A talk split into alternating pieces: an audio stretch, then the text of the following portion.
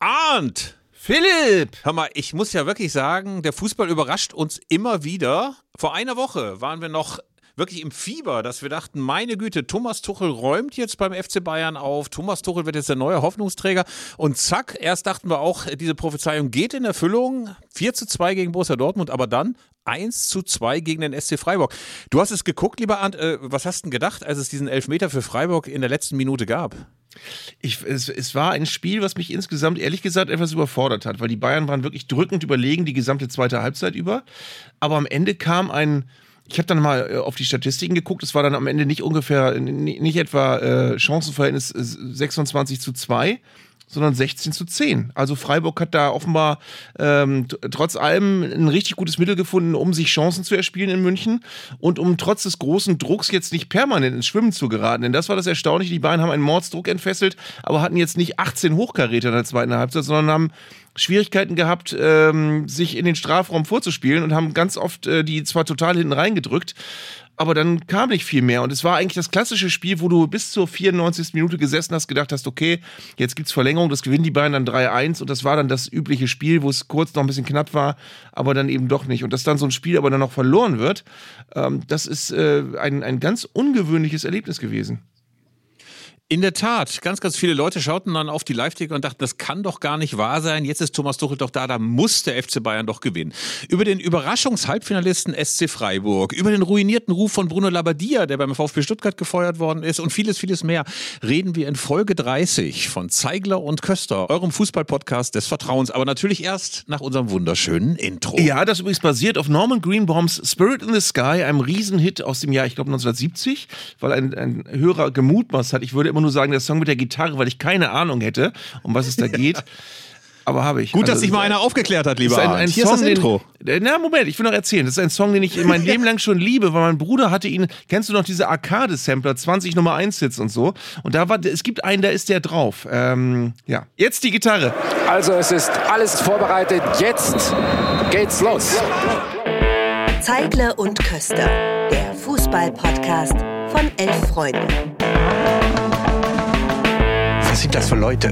Was sind das für Leute? Das sind ja junge, hoffnungslose Leute. Ja, leck mich!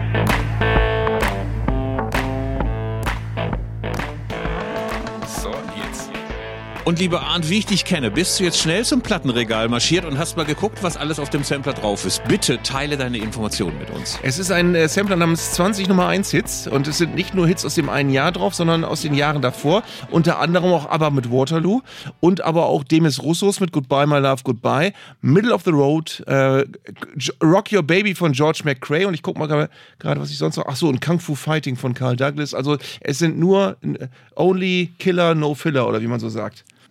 Ja, sehr, sehr schön. Ähm, wir müssen aber zum Fußball zurückkommen von dieser wunderbaren Playlist und zwar zu den Schockwellen, die dieses Ereignis am Dienstagabend in die Fußballrepublik ausgestrahlt hat. Denn Thomas Tuchel wurde ja vorgestellt als der, der endlich dafür sorgen soll, dass das Triple geholt wird, der vermeiden soll, dass diese Saison möglicherweise nur mit dem Meistertitel ausläuft. Und jetzt sagen alle höhnisch, naja, also aus dem DFB-Pokal ausscheiden, das hätten sie mit Julian Nagelsmann auch gekonnt. Insofern müssen wir die Personalie Tuchel neu denken? Müssen wir denken, es ist ein Fehler oder war es trotzdem richtig, dass sie getauscht haben? Mein Aha-Erlebnis war, dass die gleichen Leute, wirklich teilweise die gleichen Leute, die nach dem Sieg des FC Bayern gegen Dortmund gesagt haben, da siehst du, da ist schon ganz anderer Zucht drin jetzt, das wirkt alles schon ganz, ganz anders als noch unter Nagelsmann, dass sie nach der Niederlage gestern gesagt haben, naja, aber nach so wenigen Tagen kann man ja noch nicht erwarten, dass der Trainer irgendeinen Effekt hat.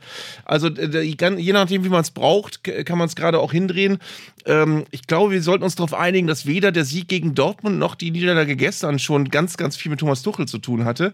Äh, der kann im Moment auch nur da sitzen und erstmal die Trainerbank besetzen und ein paar Übungseinheiten gemacht haben. Viel mehr ist das noch nicht. Ähm, und es hat jetzt auch nicht eine 180 äh, Grad gedrehte, komplett anders auftretende Mannschaft gespielt, sondern das ist äh, sowohl ein Sieg gewesen, der auch Nagelsmann hätte passieren können, als auch eine Niederlage, die auch Nagelsmann hätte passieren können.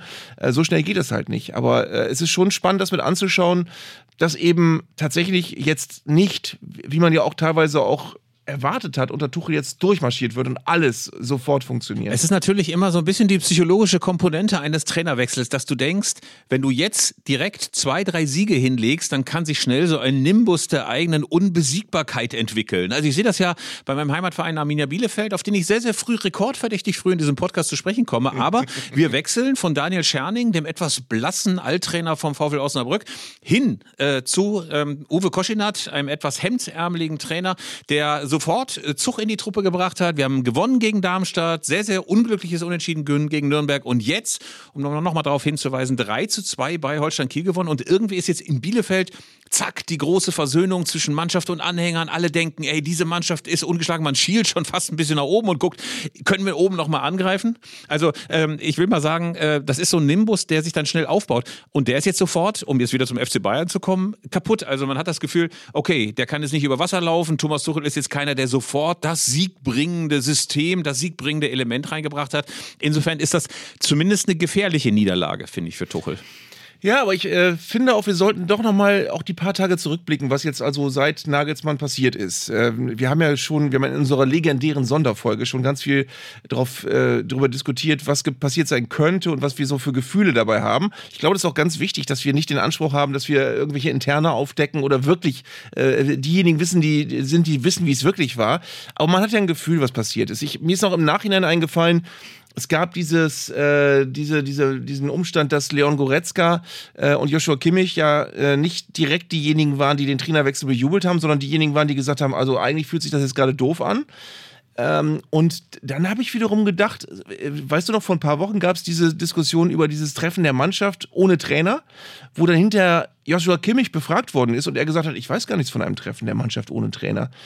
Ähm, das hat man damals als ein bisschen seltsam abgetan, aber mittlerweile ergibt es irgendwie auch einen Sinn, dass möglicherweise äh, er immer schon irgendwie eher Team Nagelsmann war und dass es immer schon ein anderes Team gab, das mit ihm nicht so große, äh, nicht so große äh, Übereinstimmungen hatte.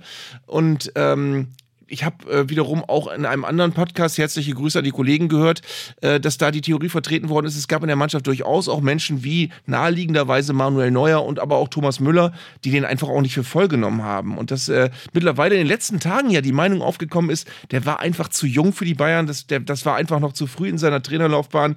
Ähm, und jetzt haben wir also diesen, diesen alten Fuchs Thomas Tuchel da sitzen, ähm, der er ja inzwischen schon ist, mit ganz viel Erfahrung bei ganz großen Vereinen.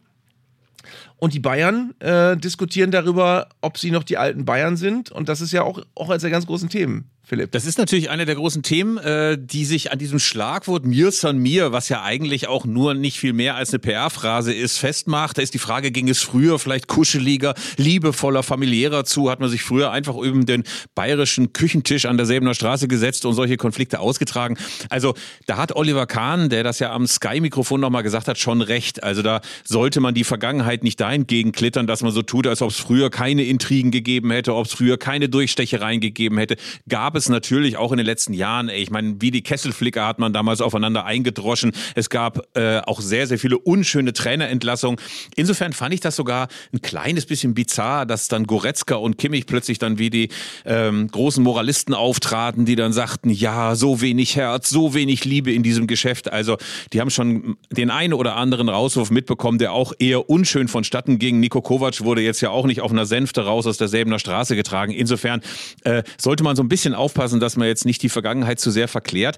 Klar ist für mich aber auch, dass man beim FC Bayern sehr inkonsistent argumentiert. Also ich kann schon verstehen und ich hatte auch den Eindruck, dass Nagelsmann zwischendurch mit der Komplexität dieser ganzen Aufgabe beim FC Bayern ein bisschen überfordert war. Und ich denke dann auch immer, wie alt ist der? 34, 35? Ganz ehrlich, da habe ich mich gerade mal auf die Zwischenprüfung, nee, aber gut, also auf die Examensprüfung im Studium, die ich dann nie zu Ende gebracht habe, äh, konzentriert. Und der leitet einen Weltverein, also äh, ist jemand, der eine Mannschaft disziplinieren muss, der die richtige Ansprache stattfinden muss, äh, finden muss. Also dann gab es ja zum Beispiel diese Gerüchte darüber, dass er sich von Sadio Mané nach einem Spiel hat einschüchtern lassen, dass er äh, nicht äh, souverän aufgetreten ist. Also möglicherweise ist da ja zumindest was dran, dass ihn das ein bisschen überfordert hat, jetzt nach RB Leipzig und nach TSG Offenheim, wo es vielleicht ein bisschen, naja, überschaubarer zugegangen ist, das jetzt beim FC Bayern hinzubekommen. Aber es ist auch äh, interessant, ohne das, wie gesagt, äh, von der Hand weisen zu wollen, dass es früher eben auch schon Intrigen und hintenrum gab und auch äh, hässliche Situationen du kannst natürlich äh, schon sehen, dass bei den Bayern die Köpfe verloren gegangen sind. Also wenn du vor 20 Jahren guckst, da war Sepp Meier noch Torwarttrainer. Gerd Müller, Gott hab ihn selig, der arme Gerd Müller ist im Verein noch rumgelaufen. Hermann Gerland war da und äh, äh, zwar nicht als Ur-Bayern-Spieler, aber schon als totaler Kopf, der da irgendwie immer hingehörte. Dann hast du Paul Breitner gehabt, der da noch rumlief im Verein. Uli Hoeneß hatte noch das Sagen. Karl-Heinz Rummenigge, Franz Beckenbauer. Äh, natürlich ist es klar, dass diese Leute irgendwann in ein Alter geraten, wo sich das alles nicht mehr antun. Aber dann brauchst du eben Nachfolger. Und das ist in meinen Augen nicht gelungen, den Verein mit so starken Köpfen zu besetzen, dass du sagen kannst, wir, wir konnten dieses Mir san Mir in eine neue Generation transportieren.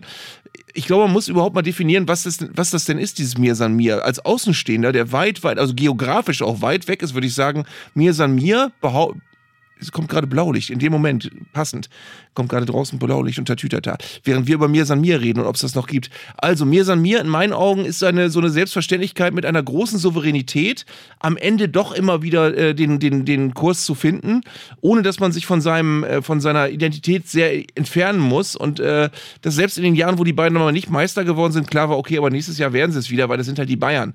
Ähm, und äh, sportlich kann man da noch gar nicht viel drüber sagen, aber ich finde die Souveränität und die Eloquenz im Auftreten und die, das Format, das stellst du im Moment wirklich nicht mehr so in dem Maß fest. Man hat natürlich auch ein Personal, das da möglicherweise auch strukturell nicht für geeignet ist. Äh, du hast Herbert Heiner, ähm, der ehemalige Adidas-Chef, der jetzt Vereinspräsident ist und der in der Lage ist, eine ganze Vereinsversammlung vom FC Bayern komplett einzuschläfern mit seinem doch sehr, sehr überschaubaren Duktus. Dann hast du so Oliver Kahn, der finde ich, der nach seinem ähm, naja, durchaus manchmal cholerischen Auftreten als äh, Fußballtorwart äh, jetzt in so eine Rolle geflüchtet ist des nüchternen BWLers. Also bei dem hast du das Gefühl, der hat alle Emotionen so weit runtergedimmt, dass er auch an einem Mikrofon nur noch sehr selten irgendwie aus sich rausgeht, was ihm auch gar nicht gut getan hat. Dann hast du Brazzo Salihamidzic, der sich sicherlich gemacht hat. Also das muss man auch sehen, dass er äh, in seinen ersten Monaten noch ein bisschen mehr äh, als der Azubi galt, der irgendwie so die Gewichte für die Wasserwaage holen muss, der aber immer noch nicht jetzt in so eine souveräne Rolle äh, geraten ist. Also ich fand das auch zum Beispiel bei der Pressekonferenz mit Thomas Tuchel, wie der daneben saß. Da hast du immer das Gefühl, der wird jetzt gleich nochmal geholt, um Kopierpapier zu holen. Also da muss man, glaube ich, in der Gesamtheit sagen, sie haben momentan nicht charismatisches äh, Personal, das das irgendwie auffüllen kann. Und das sorgt natürlich auch dafür, dass immer wieder Uli Hoeneß vom Tegernsee äh, sich zu Wort meldet und mit irgendwelchen irrlichternden äh, Thesen dann den Boulevard befeuert. Und so kriegst du natürlich auch überhaupt gar keine Ruhe rein. Und natürlich stellt sich äh, jetzt immer wieder die Frage, bei jeder Pleite, die Tuchel jetzt ähm, dann zu verantworten hat, warum eigentlich das ganze Theater? Ey, 25 Millionen verbraten an RB Leipzig. Ey, dann noch die Abfindung. Ich meine, es hat, wurde ja schon festgestellt, äh, wenn Tuchel gefeuert wird in eineinhalb Jahren, hat Nagelsmann immerhin noch zweieinhalb Jahre Vertrag. Also du hast äh, eine, ein skurriles Nebeneinander von schlimmen sportlichen und finanziellen Entscheidungen und gleichzeitig niemanden, der da so richtig Verantwortung übernehmen will. Und das führt am Ende dazu, dass natürlich auch so eine Art Selbstverständnis als unantastbarer Rekordmeister, als Branchenprimus und was einem da noch für Attribute einfällt, verloren gegangen ist und alle sich fragen, wohin steuern die eigentlich? Was wollen die eigentlich? Was für eine Identität als Club haben die eigentlich?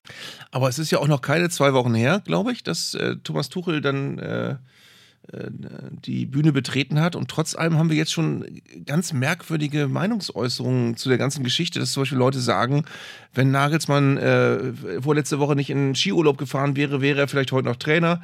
Ey, diese ähm, Skiurlaubsnummer, was sagst du dazu? Also, dass du denkst, ey, bloß weil einer noch einen Tag irgendwie ins Zillertal und hinter die Zugspitze düst oder wohin auch immer der gefahren ist, äh, dass du deswegen nicht mehr beibringst. Also, dass Uli Hoeneß für so einen Quatsch nicht ausgelacht wird, also das Verstehe ich nicht, verstehe ich nicht. Ja, aber das, das ist ja so ein, so trotzdem so ein Gesamtkunstwerk, was da an Meinungen kursiert. Es ist ja auch so, dass viele Leute gesagt haben, ja, ähm, also es, es existieren ja diese beiden komplett entgegengesetzten Meinungen. Das eine, die einen, die sagen, das Sportliche war gar nicht das Entscheidende. Das Entscheidende war, dass er in der Mannschaft einfach nicht mehr angekommen ist und dass, dass das alles nicht mehr gepasst hat. Und dann widersprechen Leute und sagen, nee, in der Mannschaft war das alles völlig okay, aber wirklich, aber guck dir mal die Spielweise an und so viele Rückschläge und so weiter und alles inkonstant. Also da ist äh, überhaupt keine Einigkeit, ob es eine sportliche oder eine menschliche Entscheidung war. Was aber wirklich völlig unbemerkt geblieben ist, ist, äh, dass wir alle ja doch auch das Gefühl haben, hätten die Bayern nicht die Tabellenspitze verloren, wäre es schwer gewesen, Nagelsmann zu entlassen zum jetzigen Zeitpunkt. Und dann kamen aber Äußerungen, die auch genau das bestätigt haben, dass gesagt wurde, ja, aber jetzt, also jetzt mussten wir wirklich handeln. Ähm, wo ja aber, wenn man das eine Umdrehung weiterdenkt, ja auch wieder daraus erfolgt, dass die Bayern in einer Krise sind, sobald sie mal nicht Erster sind. Ähm, und dass das wirklich, das sagt man immer so daher, ja, Platz zwei ist ja für die Bayern schon eine Katastrophe, aber sie signalisieren ja dadurch auch, dass diese genau diese festgefahrene Bundesliga mit am Ende stehen sowieso die Bayern oben und da gibt es gar keinen Wenn und Aber mehr. Das ist das, was die Bayern als Normalzustand wollen und brauchen. Die brauchen eine langweilige Bundesliga, in der sie ohne Wenn und Aber immer alles gewinnen. Also alles wirklich, was äh, in den letzten 20 Jahren die Bundesliga weniger schön gemacht hat, ist das, was die Bayern anstreben und wollen und für sich reklamieren. Und es darf eben wirklich nur das Grundrauschen sein. Also die Bundesliga muss quasi so als tägliches Business durchrauschen, durchlaufen, aber bitteschön eben und ohne die großen Aufreger, ohne Niederlagen in Leverkusen oder in Gladbach oder in Augsburg oder sonst wo. Aber wir wollen natürlich jetzt nicht den großen DSF-Doppelpassfehler machen und nur über den FC Bayern reden, sondern wir reden natürlich auch über den SC Freiburg, den Pokal-Halbfinalisten. Und ich glaube einfach, dass äh, so ein Sieg, so ein sensationeller Sieg, wie er genannt wird, auch ein bisschen dazu beiträgt, dass wir endlich mal den SC Freiburg nicht mehr als den krassen Außenseiter sehen. Also da, da warfen ja auch die Reporter gestern Abend wieder einen mentalen Turbo an. Das gibt's doch gar nicht. Der SC Freiburg Freiburg nimmt sein Herz in die Hand. Ein bisschen so, als ob das irgendwie der VfL Bochum mit nur neun Mann wäre, der dann jetzt die große Sensation schafft. Aber der SC Freiburg im Jahr 2023 ist eine richtige Spitzenmannschaft. Also ist eine Mannschaft, die in der Lage ist, auf allerhöchstem Niveau mitzukicken bei der man richtig aufpassen muss, die jetzt ja auch nicht umsonst zum zweiten Mal hintereinander in der Vorschlussrunde des DFB-Pokals steht. Also man kann bei allem, was man möglicherweise auch an Christian Streich nicht so super findet, der schreckliche Akzent zum Beispiel, äh, muss man sagen, das hat er gut hinbekommen in den letzten Jahren und jetzt gerade heute. Ich habe mich gerade noch daran erinnert, äh, äh, ich war letztes Jahr äh, in Berlin beim Finale gegen RB Leipzig und ich weiß noch, wie ich hinterher ähm, mit den Freiburgern gefühlt habe, weil ich dachte, oh Mensch, ey, jetzt, du merkst, wie groß das für sie war, dass sie in Berlin dabei sein durften und wie, wie sensationell das für diesen Verein ist, in diesem Rampenlicht zu stehen, in diesem großen Pokalfinale, volles Stadion, äh, tolle Stimmung und so weiter und dann äh, so unglücklich verloren zu haben gegen RB Leipzig, da habe ich gedacht, oh, das ist echt bitter für diesen Verein. Und jetzt aber zu merken, die können das möglicherweise wiederholen. Es ist noch ein Spiel, was sie noch schaffen müssen, um dann wieder dazustehen. Das ist genau das, was du sagst, dass man merkt, das trifft aber übrigens auch auf Eintracht Frankfurt zu, dass es, es Vereine gibt, die im Schatten der Bayern so viel Gutes aus sich machen, dass sie eine gewisse Stabilität erreichen in dem, was sie in Pokalwettbewerben erreichen können. Äh, und äh, dass, dass sie wirklich, äh, also Freiburg und Frankfurt sind für mich Beispiele für Vereine, die, die unheimlich viel aus sich machen und das eben auch immer wieder in solchen Pokalwettbewerben zeigen können, aber eben auch in der Liga, wo sie ja auch sehr stabil sind. Und an Frankfurt fühlte ich mich auch erinnert. Also bei denen dachte man ja auch, bei der ersten Finalteilnehmer von Frankfurt dachte man, oh, das ist jetzt der Lucky Shot oder der Riss im zeitlichen Kontinuum und das kommt nie wieder und zack, immer wieder äh, war dann Frankfurt wieder in der Vorschlussrunde und dann auch im Finale. Also das erinnert einen so ein bisschen daran. Es gab zwischen Christian Streich und Jamal Musiala vom FC Bayern nach dem Schlusspfiff noch eine Szene, die hinterher dann na, zu einer Art Benimmdebatte geführt geführt hat. Denn Musiala, der eine oder andere mag es gesehen haben, verweigerte den Handschlag. Also Christian Streich lief mit äh, Ruhepuls 180 und einer glückseligen Miene über den Rasen und klatschte so ziemlich jeden ab, der seinen Weg kreuzte. Und Musiala, der nun gerade auch äh, den Elfmeter verursacht hatte, der dann zum 1 zu 2 führte, verweigerte sich dem. Und jetzt ist die große moraltheologische Frage, die ich an dich als äh, Laienpriester weitergebe. Äh, ist das unfair gewesen oder kann man das verstehen, weil die Emotionen einfach noch zu präsent waren? Was würdest du jetzt so aus biblischer Sicht äh, sagen? Aus biblischer Sicht würde ich sagen, nein, das ist völlig verständlich. Äh, es ist natürlich, man, man, hat natürlich immer gern diese versöhnlichen Szenen nach dem Spiel, wo dann Leute, äh, Verlierer und Gewinner sich nochmal abklatschen und so. Aber das war natürlich Erstens war er derjenige, der es verursacht hat, als sehr junger Spieler. Äh, Im Übrigen auch eine, eine Sache, wo ich bemerkenswert finde, dass Thomas Tuchel ihn ja dafür sogar auch explizit kritisiert hat und gesagt hat, darf er überhaupt nicht so hingehen. Ganz klarer Fehler, ähm, sinngemäß. Ähm, und er hat das also verursacht und er ist ein sehr junger Spieler und die Bayern waren schon sicher, dass sie es gewinnen und die Bayern spielen die auch eine Halbzeit an die Wand. Und Christian Streich wiederum, finde ich, ist völlig unverdächtig, da möglicherweise äh, irgendeine Schadenfreude hat durchblicken zu lassen. Aber ich glaube, der wollte ihn wirklich trösten. Der wollte wirklich hingehen hingehen und sagen, Junge, ey, doof gelaufen, äh, hat das natürlich auch mit der, mit der Siegesfreude im Gesicht wahrscheinlich getan. Und ich glaube, es ist völlig legitim, wenn jemand wie Jamal Musiala dann äh, so den ersten inneren Impuls hat, ey, lass mich bloß in Ruhe. Jetzt bitte, jetzt gerade echt nicht oder vielleicht auch nicht mal mit Bitte, sondern vielleicht einfach jetzt gerade nicht.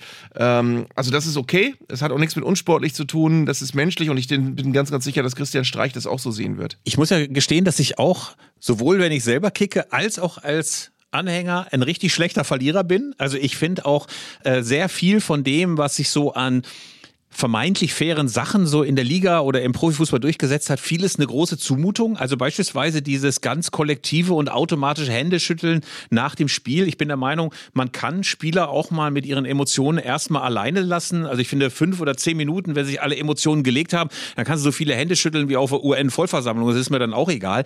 Aber ganz ehrlich, ähm, in dem Moment, du bist direkt nach dem Spiel, die Emotionen kochen hoch, du bist noch äh, richtig im Tunnel dieses Spiels, dann finde ich, kann man solche Spieler auch mal ein bisschen alleine lassen. Und ganz ehrlich, wenn ich mir frühere Generationen von Bayern-Spielern angucke, also ich meine, was hätte Jens Jeremies mit äh, Christian Streich gemacht? Wahrscheinlich hätte seinen Arm in Streich gesteckt und den als Handpuppe benutzt. Also ich glaube, da muss man klar sagen, erstmal die Leute ein bisschen in Ruhe lassen und später dann Hände schütteln gerne. Da äh, darf man durchaus mal ein bisschen, wie es so schön heißt, Respekt für Emotionen haben. Weißt du, was für mich äh, auch in die Reihe gehört? Und äh, gerade auch, weil wir jetzt über Pokal reden. Ich empfinde das immer als ganz, ganz grenzwertig, wenn die Spieler nach einem verlorenen Pokalfinale sich zu diesem Spalier aufstellen müssen. Ja! Äh, weil, weil, weil das Ding ist, äh, auch da respektierst du nicht, was wollen die eigentlich jetzt gerade. Ähm, und da wird so, wird so diktiert, die müssen sich da hinstellen oder wird von außen überlegt, ach, das wäre doch ein schönes Bild, wenn der Verlierer sich da hinstellt und dann äh, Beifall klatscht und so weiter. Ja, natürlich ist es ein schönes Bild, aber eigentlich nur, wenn es von alleine kommt und nicht, wenn man es diktiert.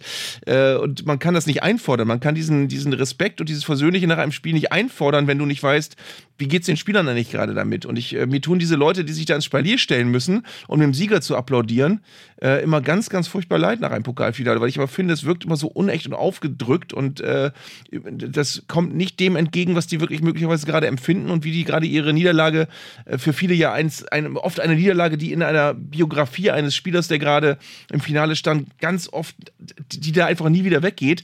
Ähm, und dann sich da hinzustellen, weil die, weil die Veranstalter das wollen und zu sagen, ihr müsst da jetzt was stehen und, und den, den, den Sieger ehren geht für mich auch in die Richtung. Geht für mich auch in die Richtung. Ähm, und ich glaube, dass das Teil, na sagen wir mal, einer Einhegung des Fußballs auch ist. Ich äh, kann mir ja den Fußball in den 70er, 80ern und teilweise noch Anfang der 90er angucken.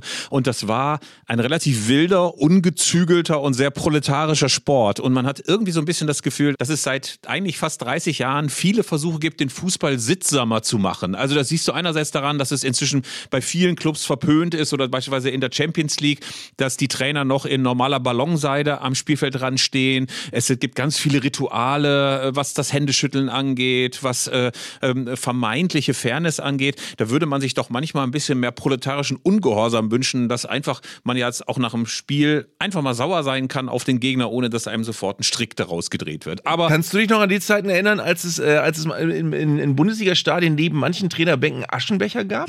ja, mal abgesehen vom Patex-Stuhl, den Alex Ristic hatte, waren die Aschenbecher, finde ich, das Allerschönste. Es gab ja richtige Kettenraucher. Ich kann mich an Paul Czerner erinnern. Ernst Happel hat ja auch wirklich Kette geraucht. Ne? Also der hat ja teilweise noch die erloschen erfrischende Züchte im Mundwinkel. Also das waren schöne Zeiten, als noch nicht so sehr äh, der Fitnessgedanke im Vordergrund stand. Sehr, sehr auch gerne Übergewicht bei Trainern. Das wird heutzutage nur noch ein bisschen von Steffen Baumgart kultiviert, aber ansonsten hast du ja so wahnsinnig viele asketische Typen, so äh, makrobiotische Typen wie Thomas Tuchel. Fast ein bisschen schade, dass es die unförmigen Übungsleiter nicht mehr so gibt. Ich fand übrigens süß, dass Thomas Tuchel äh, nach dem Dortmund-Spiel gesagt hat, es sei für ihn alles so neu. Er müsste auch erstmal suchen, überhaupt, wo man überhaupt hingehen muss, um was zu essen zu kriegen bei den Bayern. ja, rührend. Fand ich jetzt gerade aus seinem Mund, fand ich das äh, süß. Da kann man sich noch vorstellen, wie er dann in der Bayern-Kantine etwas lustlos in der Frikadelle stochert und sagt, ob man nicht möglicherweise doch noch mal ein Nahrungs Nahrungsergänzungsmittel hätte. Ähm, wir kommen von dem einen Übungsleiter, beziehungsweise von dem äh, jubilierenden Übungsleiter Christian Streich und von dem etwas deprimierten Übungsleiter Thomas Tuchel zu einem, dessen Ruf so ein bisschen ruiniert ist. Und ich würde gerne mal mit dir besprechen, warum das eigentlich so ist. Bruno Labbadia ist beim VfB Stuttgart gefeuert worden. Er wurde ja vor wenigen Monaten erst als der große Heilsbringer, als der Nachfolger von Materazzo, als einer, der den VfB Stuttgart wieder in die Spur bringen soll, vorgestellt. Und jetzt ist er schon wieder weg. Sebastian Hoeneß ist sein Nachfolger. Und äh, der war doch mal ich kann mich jedenfalls daran erinnern, ein durchaus respektierter Bundesliga-Trainer. Also er war einer, den du durchaus holen konntest, ohne dass du sofort direkt das Etikett Feuerwehrmann dabei hattest. Also zumindest konntest du sagen, der bleibt vielleicht ein bisschen länger als ein halbes Jahr. Und jetzt hat man das Gefühl, ey, mit Bruno Labbadia kaufst du einfach den Misserfolg ein. Es ist aber auch eine seltsame Entwicklung, die er durchgemacht hat, finde ich. Ähm, ich kann mich erinnern, also ich, erstens muss ich, muss ich jetzt seine, seine Trainerstation mal googeln, ähm, dass er, als er in Leverkusen aufhörte, sein letztes Spiel war auch das Pokalfinale gegen Werder Bremen damals. Und da ist er schon dermaßen, da hat er dermaßen verbrannte Erde hinterlassen. Äh, in Hamburg ist er wiederum gefeuert worden, nachdem die Mannschaft ein unfassbar gutes Spiel gegen Bayern München noch äh, aus der Bedrängnis heraus, äh, wo sie eigentlich die bessere Mannschaft waren und ich glaube 0 zu 1 verloren. Äh, da ist er entlassen worden und keiner wusste so genau warum, weil da merktest du, Mannschaft ist intakt und folgt dem total. Ähm, dann war er ja doch sehr lange schon das erste Mal in Stuttgart.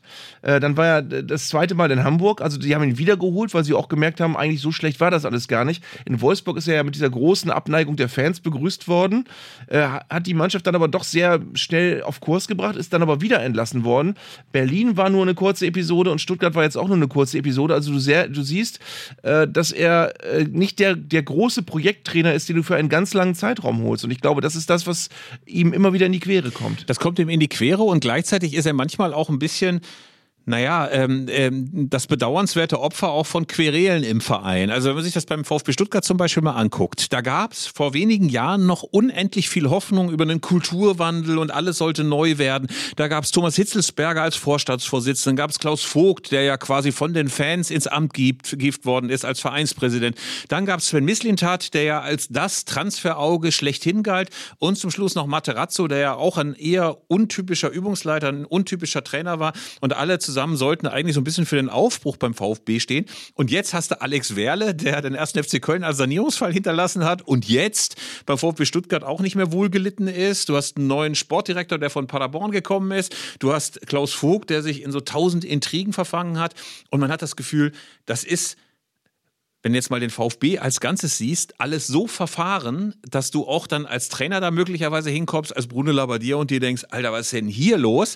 Und dann stellst du auch noch fest, dass der Kader mit dem, was du normalerweise machst, nämlich so ein klassisches Labbadia-System, überhaupt nichts anfangen kann, dass dieser Kader komplett auf was anderes zugeschnitten ist.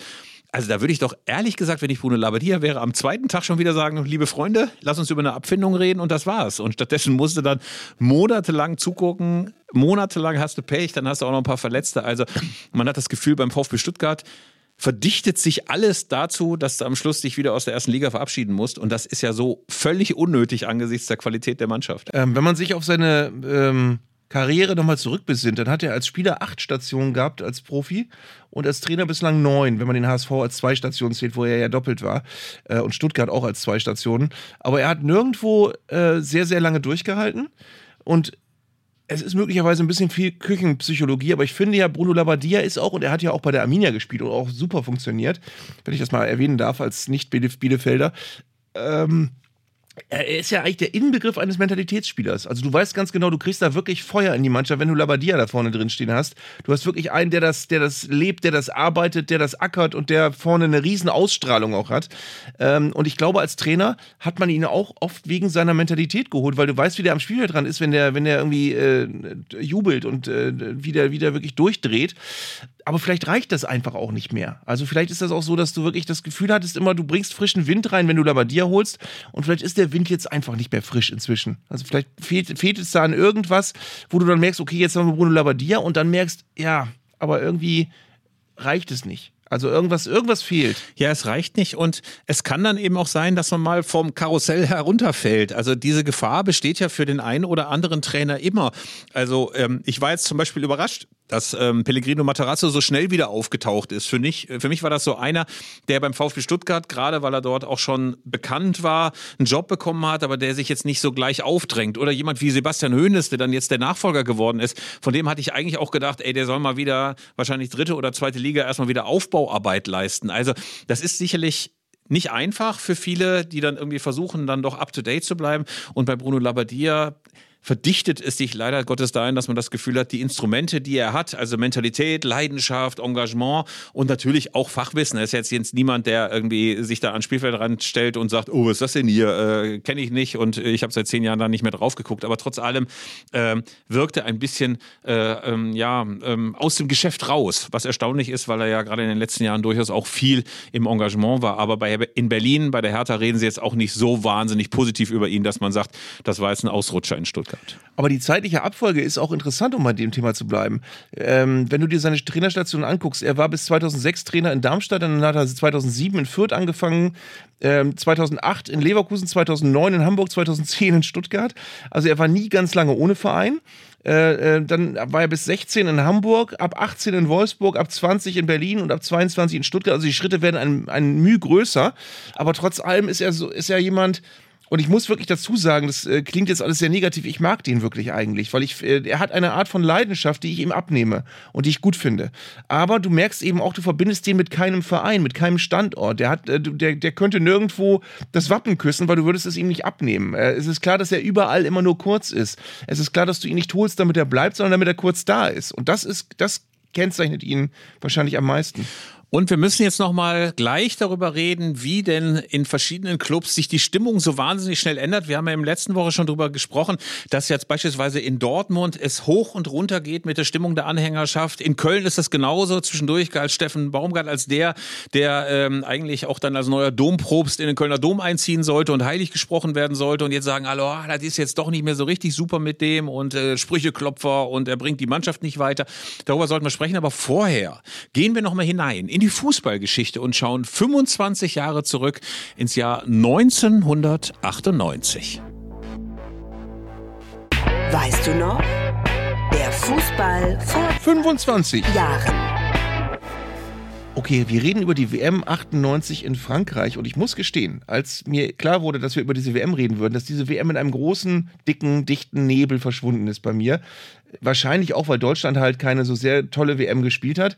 Ähm, aber außer dem Finale mit Zinedine Zidane und einem äh, überraschend glatten Sieg von Frankreich gegen Brasilien wusste ich nichts mehr. Ich wusste nichts mehr über die Vorrunde, ich wusste nichts mehr über das Drumherum.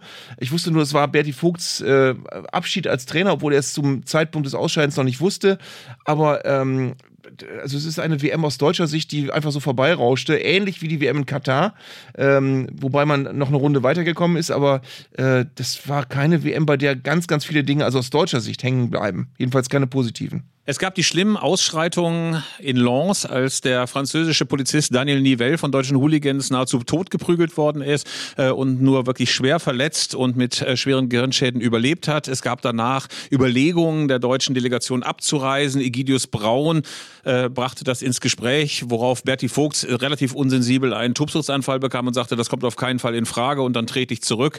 Es gab wenig überzeugende Vorrundenspiele. Es gab ein Achtelfinale, das völlig aus meinem Fußballgedächtnis verschwunden ist. Wir haben 2 zu 1 gegen Mexiko gewonnen. Hättest du es gewusst, wenn du nicht gegoogelt hättest, Arndt? Nein.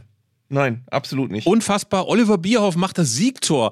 Und äh, es war auch kein richtig gutes Spiel. Es war gezittert. Und dann gab es ein 0 zu 3 gegen Kroatien. Und ich weiß noch, wie unendlich geschockt viele Leute waren. Denn wir dürfen ja nicht vergessen, Deutschland reiste als amtierender Europameister nach Frankreich. Alle dachten, oh, das könnte was werden. Nach der leichten konjunkturellen Delle bei der WM 94 in den USA, wo man quasi so aus eigener Blödheit ausgeschieden war, war das äh, ja ein Turnier, bei dem man dachte, jetzt können wir wir richtig was reißen und dann 0 zu 3 gegen Kroatien. Ich kann mich noch erinnern, dass wir das auf einer Party gesehen haben, da lief der Fernseher nebenher und man konnte es tatsächlich kaum glauben. Also viele Leute haben gedacht, das kann doch gar nicht wahr sein. Wir verlieren gegen Kroatien. Also Kroatien, das war so nicht satisfaktionsfähig aus deutscher äh, Hybris und aus deutscher Sicht. Und dann drei Tore durch Jani, durch Vlaovic und durch Davor Schuka. Und das war eine richtige Blamage. Es war auch eine interessante Zeit, weil äh, es war die Zeit relativ kurz nach äh, dem Bossmann-Urteil, in der auch klar wurde, was das für Auswirkungen hat. Und ich habe äh, noch mir ein Interview angeschaut mit Berti Vogts nach dem Ausscheiden, wo Berti Vogts gesagt hat, wir werden jetzt verstärkt Talente fordern, äh, die uns die Bundesliga anbietet. Groß äh, ist das Angebot nicht, deswegen soll man sich nicht wundern, wenn jetzt der ein oder andere äh, für die Nationalmannschaft nominiert wird, der kein Bundesliga-Stammspieler ist. Das ging damals los, dass Spieler äh, in der Nationalmannschaft äh, reüssieren sollten, die in der Liga gar nicht Stammspieler waren. und sehr interessant finde ich, das hatte ich auch völlig vergessen, dass in der Zeit dann gesagt wurde, okay, der starke Mann, der jetzt in Zukunft auf, auf dem Platz das Sagen haben soll, soll Stefan Effenberg sein. Da gab es eine ganz große Titelgeschichte im, im Kicker. Den brauchen wir jetzt, so einen Typen wie Effenberg. Der hat uns auch gefehlt bei der WM. Er war ja vier Jahre vorher durch diese legendäre Stinkefinger-Affäre bei der WM in den USA äh, ist er in Ungnade gefallen. Und nach der WM 98 sollte es äh, einen großen Neuaufbau geben um Stefan Effenberg herum. Und dann hat es aber nur ein Länderspiel gegeben, wo er nochmal gespielt hat gegen Rumänien. Fürchterlich äh, schief gegangen. Und dann war klar, der spielt nie wieder Nationalmannschaft. Und hat er dann auch nicht. Also das war äh, aus deutscher Sicht so die, die Gemengelage. Und Berti Vogts hat äh, gesagt, ich habe einen Vertrag, den will ich erfüllen aber äh, hat er nicht. Also er ist dann wirklich aus dem Amt gedrängt worden und äh, hat aber auch wiederum äh, jetzt auch nicht in eine goldene Zukunft geführt, dass sie ohne Berti Fuchs stattfand, sondern danach kam die, die EM 2000, die war noch schlimmer. Und Erich Ribbeck, der große Reformer Erich Ribbeck, der wirklich nichts mit dieser Truppe anzufangen wusste. Und ich weiß noch, dass es nach der WM 98 eine ganz schlimme Bildschlagzeile gab. Auf jeden Fall sah man ein Foto, entweder war es im Sportteil oder es war sogar auf der Titelseite.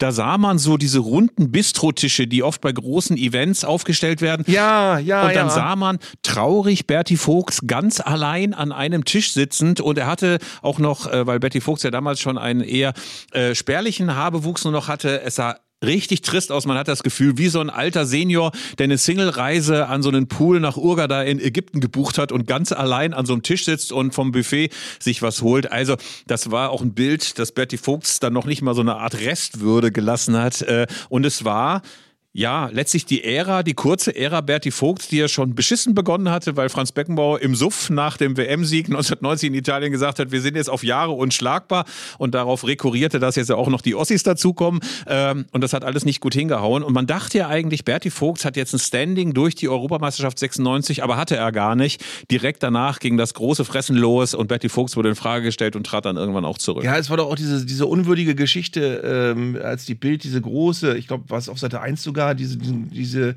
diese große Aufforderung, Berti Vogts unterschreiben Sie hier, wo er seine Kündigung unterschreiben sollte. Also es war eine ganz schlechte Atmosphäre. Ähm, Im Übrigen sehe ich hier gerade tatsächlich, es gab noch ein 1 zu 1 nach der WM gegen Rumänien, Tor durch Nährlinger für Deutschland in der 86. Minute. Das war dieser große Comeback-Versuch von Stefan Effenberg. Ich muss mal raussuchen, warum das danach so schief gegangen ist. Also warum irgendwie klar war, das wird nichts mehr mit dem. Aber pass auf, während du das raussuchst, während du das raussuchst, möchte ich noch mal ganz kurz als Rohrwolf-artiges äh, kurzes Poem noch mal die Aufstellung vortragen, mit der gegen Kroatien verloren wurde. Also, das sind Köpke, Wörns, Lothar Matthäus, Jürgen Kohler. Jetzt wird's richtig schlimm. Jörg Heinrich, Dietmar Hamann, Jens Jeremies und Michael Tarnath. Dann noch Thomas Hessler in seinen älteren Jahren, Ulf Kirsten wurde eingewechselt und vorne Jürgen Klinsmann als Kapitän und Oliver Bierhoff. Und wie verzweifelt die Truppe war, sieht man schon daran, dass in der 79. Minute Olaf Marschall eingewechselt wurde. Sicherlich mit Nasenpflaster ausgestattet. Auf jeden Fall brachte der auch nichts mehr. Und ich möchte noch ein Wörns-Theorem aufstellen. Ja. Der hat nämlich in der 40. Minute, was ich völlig vergessen hatte, die Notbremse, äh, eine Notbremse und deswegen die rote Karte gesehen. Also ist eigentlich äh, Christian Wörns schuld, dass wir ausgeschieden sind, 98 nicht Weltmeister geworden sind. Also die Schuld kann man so ein bisschen machen wie 58 äh, der Kollege Joskowiak. Er hat's verbockt, Christian Wörns. Aber klar ist eben auch, wenn man sich dann das Halbfinale angeguckt hat, dieses Brasilien gegen Niederlande 1 zu 1 und Frankreich gegen Kroatien 2 zu 1 und dann natürlich auch dieses grandiose Finale mit Sinedin Sidan da hatten wir oder da hatten die Deutschen, nicht wir, die Deutschen auch nichts zu suchen. Also spielerisch, taktisch, äh, von der Dynamik her, von der Begeisterung her, war das eine Mannschaft, die eigentlich schon ein bisschen auf dem Abstellgleis stand. Ähm, ich sehe jetzt übrigens gerade noch ein. jetzt wird es doch fast noch schlimmer als bei den Namen, die du genannt hast. Also, also ich meine das nicht böse gegen keinen einzelnen von Ja, denen. ich schon, ich schon. Ich meine es böse. Du ja, das ist ja die, immer die Verteilung zwischen uns. Aber es gab dann einen Kickertitel vom September 98, also kurz nach dem äh, schlechten WM-Abschneiden der deutschen Mannschaft, äh, neue Ära für Deutschland. Und dann sieht man den schon angesprochenen Stefan Effenberg groß im Nationaltrikot und noch vier andere Spieler. Und zwar Stefan Beinlich, Christian Nährlinger, Paulo Rink und Marco Rehmer. Die sollten, das waren die Hoffnungsträger für die neue Ära der Nationalelf nach dieser schlechten WM. Das hat auch nicht funktioniert. Die Nutella-Bande der 90er Jahre. Fürchterlich, fürchterlich, fürchterlich. Aber Michael Tarnath, ich habe nichts gegen Michael Tarnath. Einmal ein schlimmes Interview mit ihm geführt, wo er immer nur Ja, Nein, weiß ich nicht gesagt habe. Aber ansonsten eigentlich netter Typ. Aber Michael Tarnath war ja vor allen Dingen einer, der sehr gut gerade auslaufen konnte und einen sehr harten Schuss hatte, wie äh, Thomas Hitzelsberger auch. Aber ansonsten, ich sag mal so, jetzt äh, kein spielerischer Überflieger war. Äh, aber schön eben, äh, dass er auch zu dem einen oder anderen WM-Einsatz Einsatz gekommen ist. Und bevor wir diese History-Rubrik, die ohnehin schon viel zu lange ist, ähm, auslaufen lassen, möchte ich noch kurz erzählen, dass es das allererste Spiel war, das allererste Spiel, das ich mal bei einer WM live gesehen habe. Der spätere Elf Freunde Mitgründer Ronaldo und ich wollten da unbedingt hin. Äh, Ronaldo als Chilene ja ohnehin wegen äh, Salas und wegen äh, Zamorano und äh, solchen on fire ähm, und äh, sagte dann, komm, ich kümmere mich noch weiter um Karten. Und dann sagte er irgendwann, ey, ich habe Karten, ich habe Karten. Und es war Rumänien gegen Tunesien. Das letzte Vorrundenspiel in der Gruppe E bis G oder sowas. Im Stade de France, war ausverkauft, weil damals ja alle irgendwie zum Fußball rannten, aber wir saßen hinter der Anzeigentafel, es ging 2 zu 2 aus, die Rumänen nahmen das gar nicht mehr ernst, äh, hatten sich die Haare alle gelb gefärbt, äh, lustloser Kick, 2 zu 2 ausgegangen. Und dann fuhr ich zurück und dachte, oh Mann, oh Mann, oh Mann. Lustig war aber, dass wir vorher eigentlich auch noch das, ich glaube, Achtelfinale zwischen Chile und Brasilien sehen wollte. Und Ronaldo hatte Ruhepuls von 350 und wollte unbedingt Karten für dieses Spiel haben, weil er dachte, ey, Chile nochmal live sehen, hatte schon ein paar Vorrundenspiele gesehen. Und damals war das so, dass zum allerersten Mal nach vielen Turnieren, wo man immer ganz, ganz locker vor dem Stadion eine Karte bekam, man horrende Summen zahlen sollte für Karten. Und Ronaldo kam immer auf mich zu und sagte, ey, 5000 Franc, 5000 Franc für zwei Karten jeweils, hinter einer Säule, sichtbehindert, aber trotzdem geil. Und dann, ich immer, nein, möchte ich nicht, hey, ich habe was, ein Angebot für 4500 Franc. Ich meine, das waren ja keine Ahnung, umgerechnet immer noch sehr, sehr viele D-Mark. Ähm, auf jeden Fall haben wir es nicht geguckt, wurden dann mit vielen anderen Anhängern in so ein Ersatzstadion gekarrt, wo wir es auf einer mini kleinen Anzeigentafel gesehen haben und dann stand es, glaube ich, nach fünf Minuten 2 zu 0 für Brasilien und ähm, Ronaldo war auch ganz froh. Ronaldo war ganz froh, dass wir die 4500 Franc nicht bezahlt hatten. Ähm, und damit... Nee, Moment, Moment, Moment. Ich habe mir jetzt die Einzelkritik des letzten Länderspiels von Stefan Effenberg rausgesucht. So, ähm, Bitteschön, das, bitteschön. war, das war, es wird immer furchtbarer, ein Lehrgang auf Malta, in dem Deutschland gegen Malta und Rumänien gespielt hat und äh, dann 1 zu 1 gegen Rumänien mit folgender Mannschaft. Ich, äh, jetzt kommt nochmal die pure Personalerotik. Im Tor Oliver Kahn in seinem erst zwölften Länderspiel. Innenverteidigung Rehmer und Babbel. Außen Passlack und Ali Alberts. Defensives Mittelfeld Jeremies und Nährlinger. Auf der 10 Oh, Effenberg. pure Erotik, pure Erotik. Nochmal ganz, ja, nochmal bitte weiter. Ja. Effenberg neben Basler. Und dann vorne Ulf Kirsten und Oliver Bierhoff, der übrigens in diesem Jahr Fußballer des Jahres wurde. Und Effenberg, der also der große Hoffnungsträger war, der die, diese Nationalmannschaft in eine neuere, bessere Zukunft führen sollte, bekommt Note 5,5. Und der Kicker schreibt, Rainer Franzke vom Kicker schreibt, willenlos. Bekam das Spiel nie in den Griff. Blieb vor dem Elfmeter für Rumänien nach verlorenem Zweikampf einfach stehen. Zwei öffnende Pässe auf Basler und einige Alibi-Sprints und Attacken reichen bei Weitem nicht, um der Kopf der Mannschaft zu werden. Und da war er wohl so frustriert, dass er gesagt hat, nee, komm, dann lassen wir es wieder. Also, interessantes Ende der Nationalmannschaftskarriere von Stefan Effenberg. pure Erotik, würde ich sagen. Arndt, hör jetzt nicht auf. Also, ich kann nur sagen, äh, es ist eine düstere Zeit und eine gleichzeitig faszinierende Zeit. Wir werden möglicherweise in den nächsten Folgen unseres Podcasts auch nochmal Sinne, den Sie dann würdigen, finde ich. Also, äh, vielleicht sollten wir sogar mal nochmal einen Themenschwerpunkt Sie dann machen, weil es nämlich wirklich äh, daran ich immer sehe, dass ich alt geworden bin. Ich bin ja einer, der noch mit Karl-Heinz Förster, mit Uli Stielicke, mit Hans-Peter Briegel, auch mit Rudi Völler und Karl-Heinz Rummenigge noch groß geworden ist. Aber es gibt einfach sehr, sehr viele junge Leute, auch bei uns in der Redaktion, die Sinne, den sie dann immer sofort nennen, wenn sie sagen, das war der, der mich in meiner Jugend geprägt hat. Also über den werden wir noch zu sprechen wissen.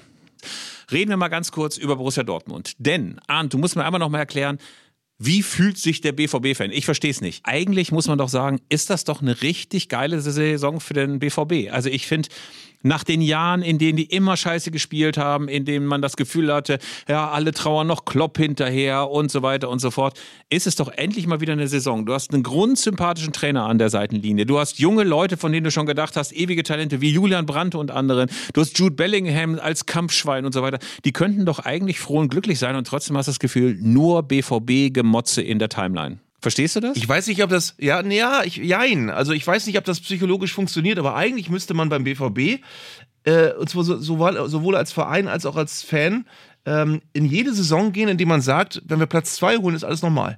Zweiter, wir sollten nicht Fünfter werden, aber Zweiter ist eigentlich eine gute Saison, weil dass wir Meister werden, kann man nicht erwarten. Das wäre äh, nice to have und ein totales äh, Bonusgeschenk, aber äh, es, ist, es ist, wäre nicht normal, Erster zu werden, äh, weil das äh, tatsächlich die anderen immer werden. Aber ähm, vielleicht ist genau das das, was dem BVB verloren gegangen ist, dass man dieses Gefühl äh, nicht mehr hat, Platz zwei ist für einen Verein wie den BVB hinter den Bayern der Normalfall und keine Blamage und auch nichts, was wahnsinnig ärgerlich ist. Und äh, genauso kann man übrigens auch sagen, man es losgelöst sieht, dass eine Niederlage in Leipzig auch nicht so unnormal ist. Das kann jeder guten Mannschaft mal passieren. Es, es war natürlich ein schlechtes Spiel des BVB, aber eine Niederlage in Leipzig und eine, eine Niederlage in München, das ist jetzt nichts, wo ich äh, eine Krise ausrufen würde. Wenn man bedenkt, dass es beim BVB auch noch nicht lange her ist, dass sie zehn Spiele am Stück gewonnen haben und Tabellenführer geworden sind durch diese Serie, dass sie gegen Chelsea ein gutes Spiel gemacht haben im, in der Champions League äh, und das mit einem Kader, der nicht annähernd so aufgeplustert ist wie der von Bayern München mit, mit äh, so vielen Spielern in der zweiten und dritten Reihe, die die Bayern mal eben reinwerfen können. Äh, das hat der BVB in dem Maß nicht. Und deswegen ist Platz zwei eigentlich eine Normalität mit möglichen Ausreißern nach oben oder unten, äh, die der BVB vielleicht akzeptieren muss. Ein ganz anderes Ding wäre es, wenn man das Gefühl hätte, die Mannschaft lässt sich permanent unter Wert schlagen ähm, und verliert dauernd gegen sehr viel schlechter aufgestellte Gegner. Das wäre dann eher ein Alarmsignal. Aber ich kann jetzt nicht äh, sehen, dass es beim BVB aktuell in diesem Jahr dauernd passiert. Und ich habe das schon nach dem Spiel gegen Chelsea gedacht. Ey, du kannst einfach mal in einem Achtelfinale einer Champions League ausscheiden. Du kannst einfach ausscheiden, zumal gegen Chelsea, die kurz zuvor irgendwie 8 Milliarden Euro für neue Spieler ausgegeben haben. Da kannst du ja auch mal sagen, ey, hat einfach nicht gereicht. Da habe ich mal das Gefühl, da gibt es eigentlich den Anspruch, ey, wir beamen uns jetzt mal einfach zurück in die Kloppjahre. Wir sind konkurrenzfähig auf allerhöchstem Niveau. Wir fordern die Bayern raus. Wir fordern alle großen europäischen Clubs raus in der Champions League. Wir sind auf jeden Fall eine Truppe, die das kann. Und Vielleicht ist das auch eine Frage von Entwicklung. Vielleicht braucht Terzic einfach nochmal ein, zwei Jahre, um die Mannschaft so weiterzuentwickeln. Und das ist irgendwann wieder möglich.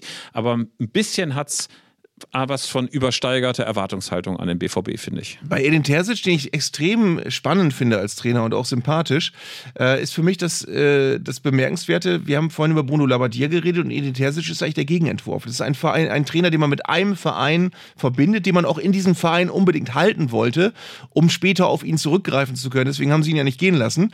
Er hat ja wahrscheinlich dem von dem nach eine Menge Angebote gehabt, um anderswo Trainer zu werden.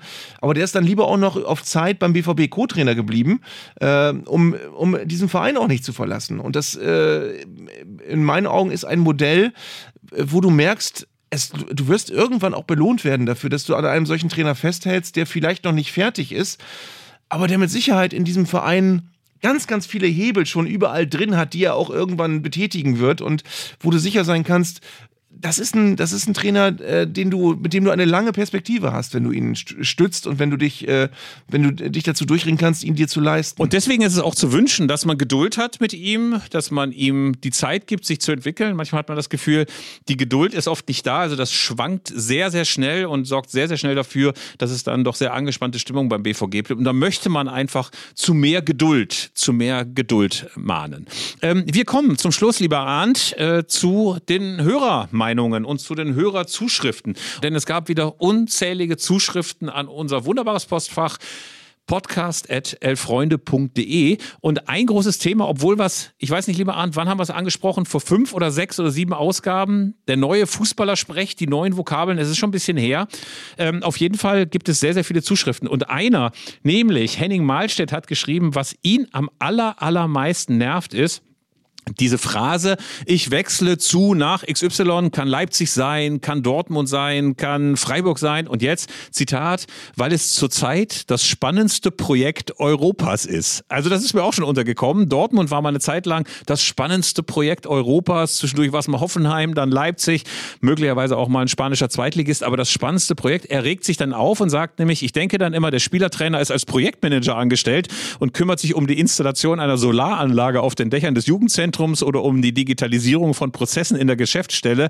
Also Projekte sind etwas mit klarer zeitlicher Befristung und einem absehbaren Ende. Also da sollte man nicht diese Phrase bemühen. Früher hat man einfach gesagt, das ist ein geiler Club, da will ich gerne hin. Also eine dieser klassischen Phrasen, das spannendste Projekt Europas. Regt dich sowas auch auf? Ja, also Projekte, ich habe das Wort, glaube ich, zwar in dieser Reihe auch schon mal erwähnt, aber Projekte haben sowas Fußballfernes irgendwie. Projekte sind, sind äh, Dinge, die, die plant man auf dem Reißbrett und die plant man, äh, wie, man einen, einen Verkaufserfolg eines Produktes planen kann. Aber mit Fußball hat das eben oft äh, nur am Rande zu tun. Also es ist, ähm, also ich persönlich äh, wünsche mir zwar eine Ära, wenn ich ein, ein, äh, eine personelle Änderung in meinem Verein erlebe, aber ich wünsche mir nicht, dass der Neue, der kommt, das als ein Projekt ansieht. Äh, Im Übrigen passt für mich zu diesem Punkt auch äh, einen neuen Karriereschritt wagen. Schritt ist für mich auch so ein Ding. Äh, das ist für mich, äh, ich gehe irgendwo hin, aber nur um ganz schnell wieder weg zu sein, weil das für mich ja nur ein Schritt ist. Das ist was, was ich nicht mag. Und da, das, das geht so in diese Richtung Projekt. Ja, den nächsten Schritt gehen, das machen vielleicht Reha-Patienten in äh, Bad Rodenkirchen, aber nicht unbedingt äh, junge Spieler, die einfach dann mal zum nächsten Verein wechseln. Auch Johannes Tyszewski hat sich dem neumodischen Fußballersprech nochmal gewidmet und diverse Phrasen aufgeschrieben. Unter anderem sagt der Stürmer XY hat brutale Qualität als Zitat, als würde man seine Kneipenschläger-Skills beurteilen. Schön ist auch, in dem Gegentor hatte Verteidiger XY XY seine Aktien drin. Finde ich auch sehr schön wohlfußig. Ne?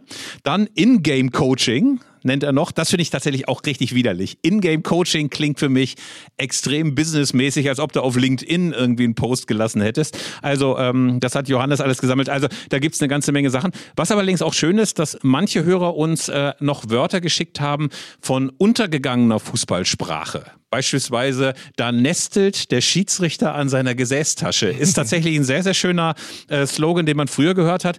Mir sind dann auch noch so ein paar Sachen eingefallen, beispielsweise wie Robinsonade. Kennst du das noch? Wollte ich gerade sagen, Robinsonade ist eines meiner Lieblingswörter. Das, wisst, das weiß, glaube ich, kaum noch jemand unserer Hörer. Die, die, also was eine, eine Robinsonade ist eine Sprungparade eines Torwarts durch einen englischen Torwart namens Robinson geprägt, der der erste Torwart war, der auf die Idee gekommen ist, nach Bällen zu springen, weil alle anderen immer nur nach rechts und links gelaufen sind und versucht haben, äh, den Ball mit dem Fuß Fuß abzuwehren oder eben, wenn sie mit der Hand irgendwie rankommen. Aber das war der Erste, der gehechtet ist. Und deswegen hieß das Robinsonade. Das war in meiner Kindheit noch so in allen Fußballlexika als Begriff drin. Ist großartig. Ich habe mich immer gefragt, woher das kommt. Ich habe es einmal sogar nachgeschlagen, nichts gefunden. Ich dachte, kommt das von Robinson und Freitag? Haben die beispielsweise möglicherweise auf ihrer Insel auch ein bisschen Fußball gespielt? Aber lustig ist, dass es vom englischen Torhüter namens Robinson kam. Wieder mal was gelernt. Was mir uns auch aufgefallen ist, dass es so Fanchöre gibt, die außer Mode geraten sind. Also früher war das immer so. Wenn du in den 80ern ein Spiel hattest, bei dem der FC Bayern auswärts in den Rückstand geraten war, grölte das komplette Stadion, zieht den Bayern die Lederhosen aus. Gibt es heute auch nicht mehr. Ich glaube, das wirkt zu harmlos inzwischen, ne? Oder zu altertümlich, weil hö, Lederhosen wissen wir nicht. Aber früher immer zieht den Bayern die Lederhosen auf, auf die Melodie von Yellow Submarine. Oh, wie ist das schön, ist auch aus der, aus der Mode gekommen, oder? Ja, und äh, den, äh, den Schneewalzer umgedichtet auf Verein, den gibt es auch nicht mehr. Früher hieß es zum Beispiel immer, den schwarz-weiß-blauen Walzer tanzen wir und mit Charles hin und her und so weiter. Einer geht noch rein, wird auch nicht mehr gesungen. ja, einer geht noch, einer geht noch rein. Ist auch sehr schön. Und äh, was ich ein bisschen bei Eintracht Frankfurt vermisse, vielleicht wird das aber auch noch gesungen. Und so schlagen wir nach Altenbrauch dem FC Schalke mit dem Hammer auf den Bauch. Kennst du das noch? Ja. Und so schlagen wir nach altem Brauch dem FC Schalke mit dem Hammer auf dem Bauch. Da kommt doch noch irgendwie drin vor, schwupps ist der Grabi mit dem Hammer wieder da oder irgendwie sowas in der Richtung. Aber das können uns jetzt Eintracht-Fans vielleicht auch äh, ja, das wäre schreiben. schön. Weißt du übrigens noch, dass, dass zu Zeiten, als man von Robinsonaden geredet hat, hat man auch Köpfeln gesagt statt Köpfen. Na, dann werden wir doch mal versuchen, dass zumindest das wunderschöne Wort Köpfeln wieder in die moderne Fußballersprache eingeführt wird und mindestens genauso sehr sollte der Schiedsrichter an seiner Gesäßtasche nesteln, wenn wieder mal unfair gespielt wird und den Bayern sollte auf jeden Fall die Lederhose mal wieder ausgezogen werden. Damit sind wir am Schluss von Zeigler und Köster Folge 30 und wir freuen uns aufs Wochenende, wenn der SC Freiburg möglicherweise zum zweiten Mal hintereinander den FC Bayern schlägt. Ansonsten natürlich auf Borussia Dortmund, die bitte, bitte, bitte doch ein bisschen dranbleiben sollen am FC Bayern. Und haben wir ansonsten noch Wünsche für Werder Bremen? Wie sieht's denn aus bei euch? Zittert ihr jetzt doch noch ein kleines bisschen oder ist egal, dass ihr gegen Hoffenheim verliert? Nö, egal ist das nicht, aber ich möchte nicht zittern. Also einfach, weil ich das nicht möchte, werde ich es auch ablehnen. Aber ja. weißt du was, ich werde, ich werde mich gleich vom Mikrofon entfernen mit einem Sliding Tackling. Mit einem Sliding Tackling und möglicherweise gibt es dafür noch den roten Karton. Das wird auch nicht mehr gesagt. Oh. Ja. Also, wir verabschieden uns und schlagen uns gegenseitig wie Eintracht Frankfurt mit dem Hammer auf den Bauch. Macht's gut und bis nächste Woche. Tschüss.